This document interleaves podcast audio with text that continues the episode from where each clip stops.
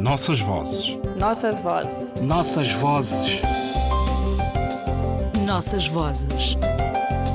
Um programa de Ana Paula Tavares. Nossas vozes.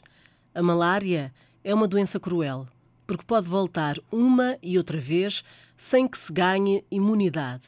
Mas os homens podem ser ainda mais cruéis do que a doença, pois mais de um terço dos medicamentos contra a malária vendidos na Ásia e em África são falsificados, mesmo tomando-os, os doentes morrem.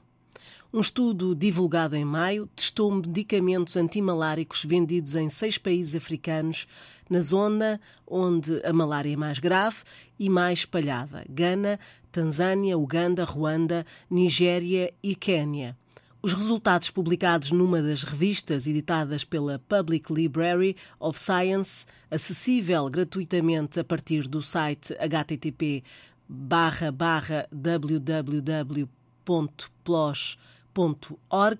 são preocupantes. 35% das amostras não tinham uma quantidade suficiente do medicamento para serem eficazes. Quem as tomasse poderia morrer. Igualmente preocupantes, 33% eram compostos por medicamentos à base de artemisinina, a mais recente arma terapêutica contra a malária, que a Organização Mundial de Saúde recomenda que seja utilizada sempre em combinação com outras drogas, para não facilitar o surgimento de resistências. Até agora não foi detectada resistência às artemisininas, mas o que aconteceu com outras drogas ilustra o perigo.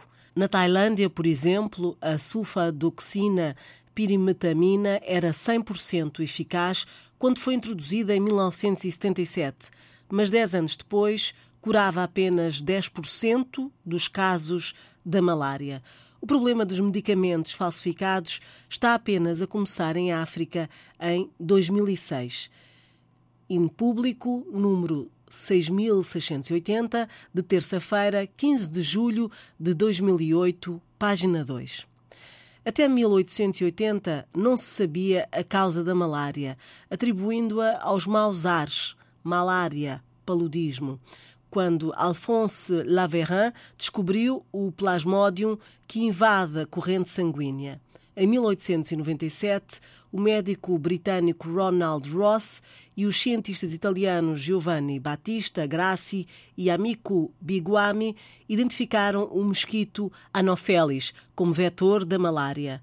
No entanto, o remédio surgira antes. No século XVII, os jesuítas introduziram a casca da quina como cura para a malária vivax.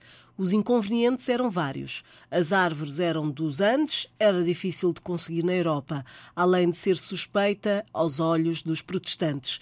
Não era útil para outras febres e sabia mal.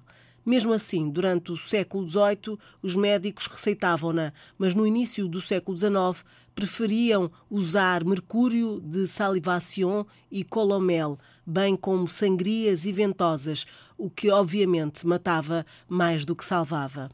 Em 1820, dois químicos franceses conseguiram extrair da quina o alcaloide da quinina, cuja produção comercial começou em 1827. O historiador Daniel Edrick Ver, por exemplo, Tools of Empire de 1981 considera que a disputa por África foi também o resultado da combinação dos barcos a vapor, da profilaxia com quinina e da espingarda de fogo.